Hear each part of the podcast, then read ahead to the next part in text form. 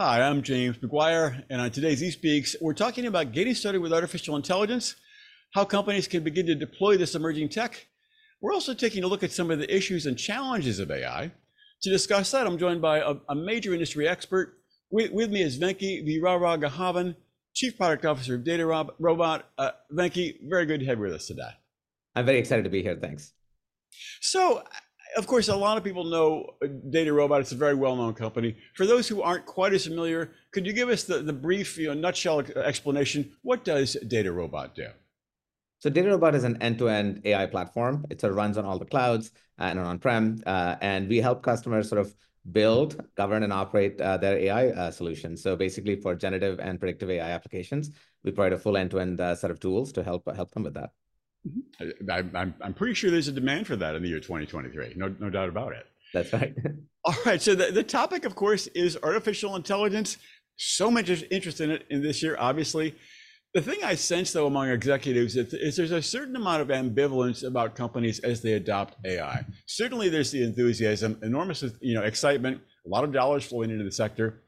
On the other hand, there's a there's a sense that there's a concern for the risks and the expense, you know, compliance, security, data protection. Your your sense of this conflict, what, what do you see going on? You know, I think sort of broadly, the you know everyone is doing AI. I think they have to do AI. Uh, I think the big issue is to do they have confidence in the solution? Does it work? Does it provide value? And unlike you know the last generation of sort of code and sort of software ate everything uh, that was deterministic, uh, ML and is sort of deterministic or stochastic. That means they're sort of concerned about like there's randomness in the output and whether it is sort of whether it's probabilistic sort of outputs from a sort of churn model or you know in the case of Gen AI, sort of what will the bot say? Right? Will it will it spew out toxic output? So people are nervous about that, and so being able to sort of uh, build your business process and your entire company around how to take advantage of the power of AI um, needs means you need to sort of understand sort of how to sort of control the uh, the confidence issue, uh, and so that is really I think the the thing that is sort of holding people back, um, and and and the industry is sort of building uh, tools and solutions to help with that. Well, on that very topic, it seems like one of the issues is is the idea of the large language model. It seems like right underneath the headlines of, of the AI excitement is, well, what, what is our LLM and where are we getting it from? Are we buying it off the shelf? Are we renting it? Is it proprietary to us? And that may also play a role in whether what our what our chatbot ultimately says or what our what you know what prompt our, our application finally kicks out what, what is your sense of how companies are dealing with the llm issue are they are they needing to build their own can they buy it off the shelf what what, what, what advice do you yeah. give people about I would LLMs? say um, I would say you know the best way to think about LLMs is sort of a new level of platform. Uh, just like how we had sort of had when I went from on-prem to cloud, where someone else was sort of providing you the machines. You know, people have made that transition. You should think about this uh, as sort of the same thing, which is like these enormous models that are being built and trained on huge amounts of data uh, that are being sort of being treated as platforms. So basically, you consider that sort of as the core, and then you use your data on top of that to actually make it sort of applicable to you. Now, there are multiple approaches, obviously, just like uh, there's, a, there's no one single cloud approach. There's hybrid cloud. There's all kinds of other uh, approaches. There's a similar thing with AI, with these large language models. There's clearly the big providers, that people like Microsoft, Google, Amazon, uh, and then there's open source, and then there's sort of the the proprietary sort of uh, sort of the second one is the Anthropic, Cohere, et cetera. And so the, I think we are sort of spoiled for choice right now, almost too many choices. And so the key thing is to figure out what really works for you in your use case. They all are trained with different data, with different mechanisms. And so that's sort of a, an important sort of thing, which is like, it is important to sort of understand broadly what, what the um, models can do and how they're useful to your specific problem. Now, I think in, more specifically, I would say, generally, I would say, start with the larger models. They're often commercial uh, to understand, discover where the use case is and what the value can provide because they're general purpose. So they're quite forgiving in sort of the answers uh, and they have a lot more knowledge. And once you understand sort of where uh, sort of a, a, use case where the generative AI can actually provide value, then you can start optimizing. You can start saying, hey, look, is there an equivalent smaller model that I can that can buy that can do it? You know, should I instead of running it, you know, making a call to a, an API provider, can I use uh, something that I run in house uh, in in my own VPC? Uh, and then you can even do further fine tuning and say, like, look, I want to do fine tune and build my own model. The thing I would say that I have not seen yet is this need to start to build a model from scratch. Pre-train from scratch is extraordinarily expensive, um, heavy on sort of both compute, data, and uh, skill. Uh, and mm-hmm. most companies don't have that. And so I'd say uh, you only pre-train if you have uh, pre-train if you have to, and most people don't need to do that. It's a little bit of a long answer, but I think it's it is a process you go through. No, I think it's a really good answer. I, am thinking I so the one the one key point there I'm hearing, and I, I want to make sure I understand. Should should almost every company think about doing some um, some customization of the model, or will some some companies not really not need hardly any customization of their large language model? I think it totally depends on the use case. Um, you know, I think there's a, a, sort of there are some places where it's just summarizing English text, uh, and so that the or English or any language text uh, that these models can do quite well. If you're doing a very highly technical subject with lots of proprietary data, imagine you're saying, "Look, I'm trying to help a customer walk through, um, you know, provide customer support." On Boeing's engines and how to sort of help sort of look at their manual, it kind of needs the manual data, and that is not propri- that is sort of may not be available on the internet. So I think like it, I think it depends really on it, and the best way to do that is to evaluate the answer. Like you know, if the model is not providing great answers in general, it needs more grounding data. It needs it might need more pre-training, uh, and so the idea is that you sort of work yourself from the general purpose to the specific uh, by looking at sort of the, the evaluation metrics. Mm-hmm, mm-hmm. Makes sense. Well, all right. I think the, the big question that I think you could probably give a four four hour answer to this question, but I'll I'll ask it anyways for the for the nutshell answer is I'll try to be quiet and fast. well, so say there's a company out there, and certainly there are dozens, if not hundreds, of companies out there, and they're they're relatively new to AI. They want to get started. They they know the, the the train is leaving the station. What what advice would you give to these companies that are still relatively new AI adopters? You know, make sure you think about this, or or here's here's some good tips about growing your AI deployment. Yeah, you know, uh, to to say it very simply, uh, you know, I, I paraphrase Nike, which says just do it, which means just get in. Like, you know, I think I see customers are and prospects. I, I talk to a lot of them, uh, and they're sort of doing a lot of learning. They're like uh, understanding it. They're looking at a lot of the risks and everything else. And so I would say that is all good, but the best way to do it is to start getting your hands dirty. And so using a platform like DataRobot that's available, sort of like with all the access to all the different um, models so you can sort of literally just build your own sort of uh, you know bot that says like i'm going to chat with my manuals right i'm going to ask uh, or i'm going to look at my customer support tickets and so the idea is that get it started and then then by doing you'll learn a lot more. I think one thing we've realized is that this is such a disruptive technology that you know it's, it, it's such a what technology? I'm sorry. Such a disruptive technology. And yeah right okay. and we all yes. sort of got, got to know it exactly one year ago. I think yesterday was chatgpt's one year birthday. So right right. Uh, and so i think we're just all learning by doing what its capabilities are. So i you know the, the i would suggest every company sort of get in get a you know use a tool like DataRobot uh, build something out and then say like, hey, look, it doesn't quite work the way I want, or like it's not really as exciting as I thought it would be. Why not? And then you can start like, you know, exploring the different things. You could say, look, am I building a, should I build a RAG pattern? Should I, you know, RAGs, the retrieval augmented generation pattern? Should I put more data in it? Should I put different data? Should I change my prompting strategy? Should I pre-train my model? Or should I sort of uh, uh, fine tune my model? These are all great questions, but you get those questions by actually trying out some concrete use case. So come up with a use case, uh, get started, and then uh, and then sort of learn and iteratively sort of develop the idea. And you know, we've learned a lot from our customers doing exactly that. Mm-hmm. You know, that makes perfect sense. I, I, I think there's probably some executive out there, and I've I've heard analysts say the same thing. They say, well, oh no, you need to you know, you know before you rush in, you need to carefully plan your strategy. And I, I can also hear some executive, you know, in response to your answer, they might say, well, it's it's so expensive we, we can't afford to dip our toe in the, in the, in the water and just and just start to build because what if it's just an exp- expensive science experiment? Are you saying that that early building that they might learn from is just sort of the cost of doing business, or what is your sense of that? No, you know, I think some amount of uh, some amount of expense you have to have because it's a new technology. It's, you haven't done it before, so therefore it's net new. Uh, but I think I don't think it has to be extraordinarily expensive to actually try out and learn. So I, you know, I, I would say like discovering the value of sort of gen- you have to use generative AI uh, does not have to be very expensive. Now, deploying it at scale can be expensive. And so what you want to do is to figure out like, hey, look, if I'm using a very expensive model and a slow model uh, on a use case that you know requires billions of rows, then you're going to be like, look, this is going to be very expensive. This solution won't work as designed. What are my alternatives? So the idea is that, you know, you just don't get, you don't get stuck saying, it could be expensive. You say like, how is it expensive? What are my choices for make it cheaper, right? And so, so, I, so I think that it's in the specifics that actually uh, you get the uh, you start moving. You know, to your point about strategy, you should have a broad strategy that says, look, you know, I want to get into it. I have a bunch of use cases. I have something in marketing. I have something in customer care. Uh, you know, pick sort of whatever is interesting to you, but then actually start experimenting. And then you can say like, and have gates saying like, look, we won't go to production until we better understand our security principles. Like if I'm going to send PII out, it may not be uh, aligned with our policies, but the idea is that the experimentation is when you sort of understand what uh, what needs to be done and what you have to be careful for. So it goes from a high level strategy to more of a implementation and sort of planning process, uh, and sort of making that sort of taking down one one level of detail. Okay.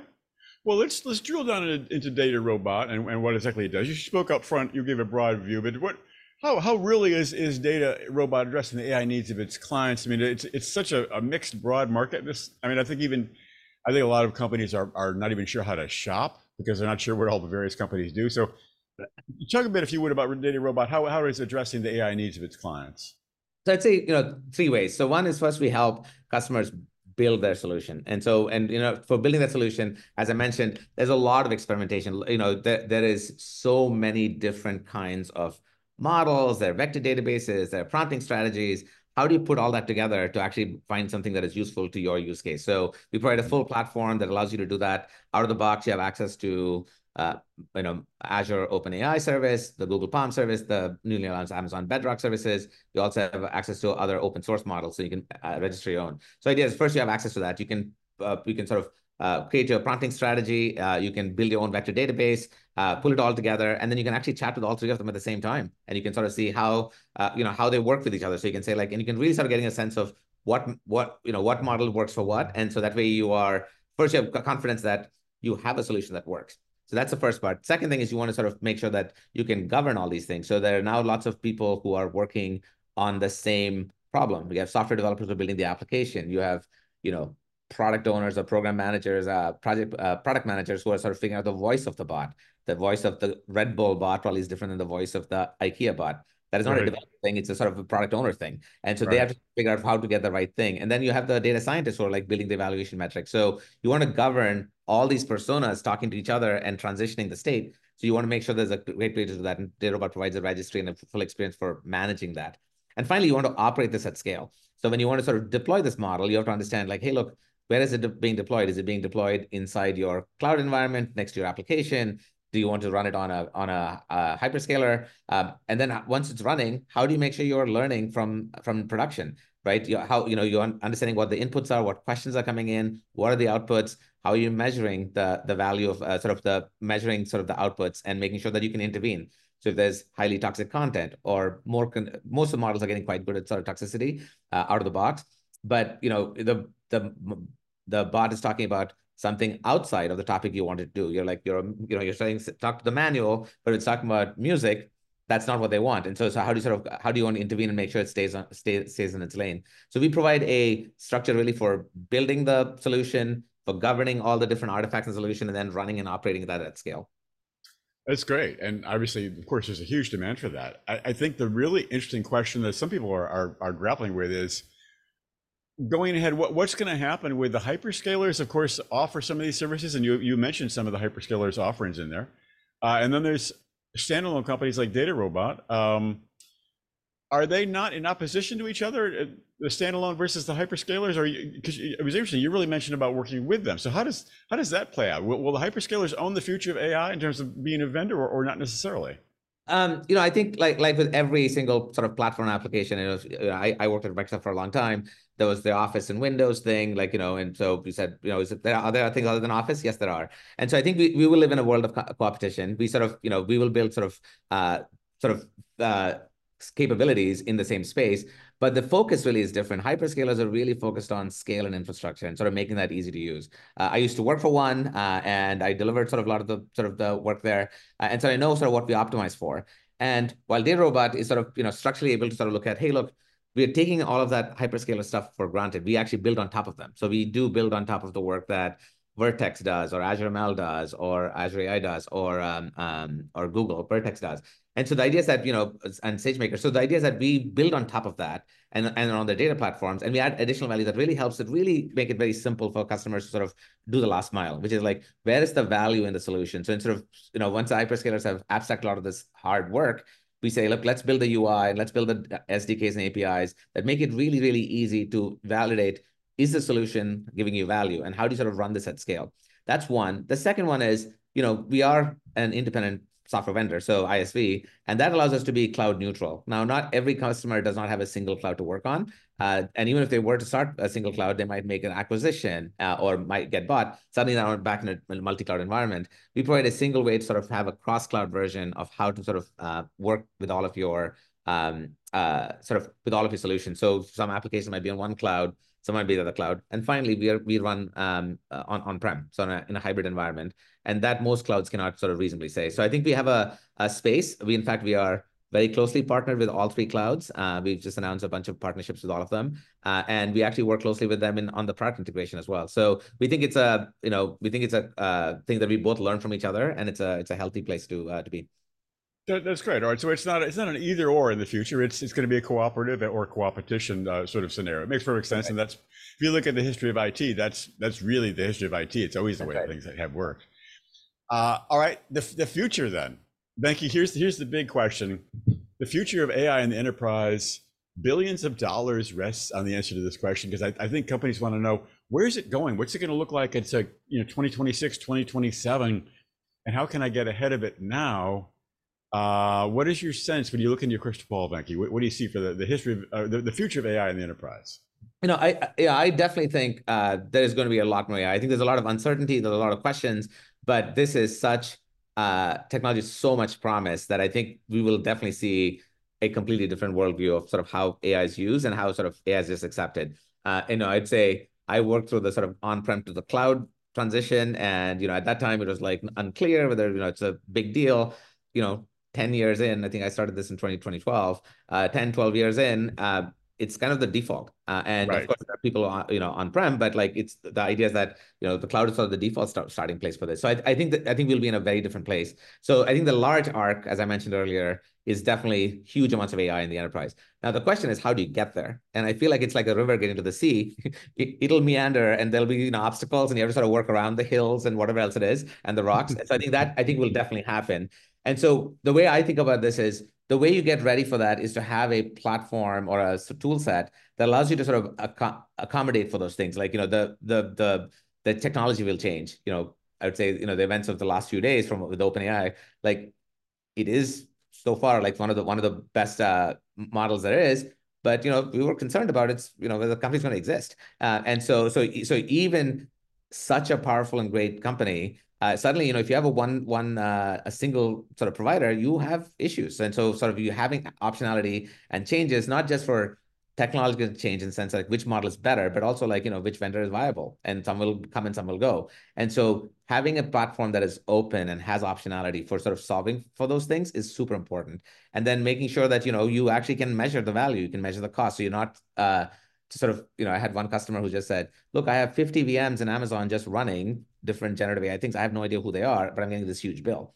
Okay. But that is not sustainable in the long run. And then that is what causes people to sort of say, hey, look, I want to turn the thing off because I can't make out the value. So having a, uh, you know, a platform that allows you to observe, maybe even sort of behind the scenes passively, sort of where people are being used and asking for business value versus cost, you can have these great conversations for ROI. You know, I think I would say we are I think as we all know, we are deep in the hype cycle. And so there is a lot more investment in sort of innovation trying to find out. But over time, reality will set in saying like, look, I'm spending the money. Am I getting the value? And so you really want to sort of focus on what are the use cases? What is the value? What is the measurable value that I can get? And you need to sort of have a platform that'll help you do that. And that's kind of, I think, the way you sort of get from here to there, which is the path is unclear because we're like, as I said, we're finding a way to the sea.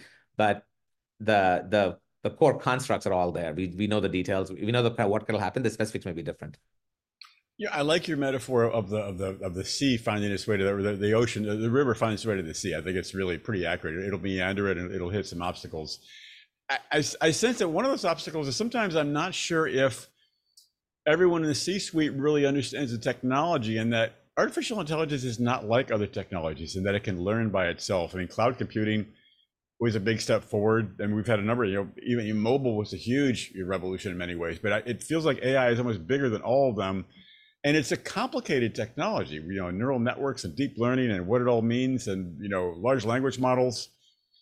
I don't know if if if if you know the, the, the water flows to the sea. If sometimes the, the, all the all the executives fully understand what's going on yet. Maybe they don't need to, but you you sense that the, the, people in charge are, are really understand the technology.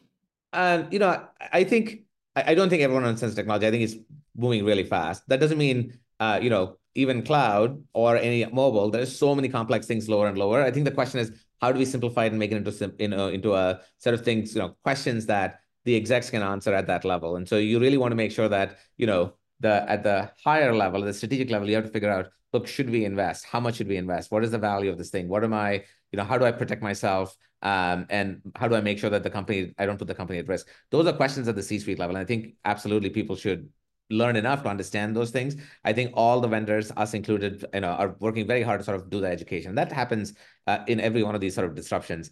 Um, but I, I don't think everyone has to understand how a you know uh, a KNN search works or a deep learning uh, thing works. You know, I'd say, look, I'm in, I've been in this industry for a long time. I don't know all the details. I don't read every single paper, and so I think that level of abstraction, I think, is okay. Uh, but I think that uh, sort of being able to clearly sort of abstract what are the questions that only the executives can answer, and sort of bringing teeing those questions up and saying, like, look, how can I ask those questions? And then second, what are my options? Right? You know, you know, again, to, with respect to privacy, like I'm running on the cloud from one of these providers. So if I send the same data to another part of the cloud, is that a good thing or a bad thing? Right? Depending on your policies, it could be a good thing or a bad thing. But like, it's not like you're not trusting the cloud provider with your data. It's just that you know how what what is the what how the what the terms of service for what the uh, model is going to be used for. Those are the questions. So so you do need to be fluent a little bit in sort of those details. But it doesn't mean you have to understand every single underlying detail. We, we don't understand all the details about phones or the, the cloud for, for, for that matter. Right, right. Excellent.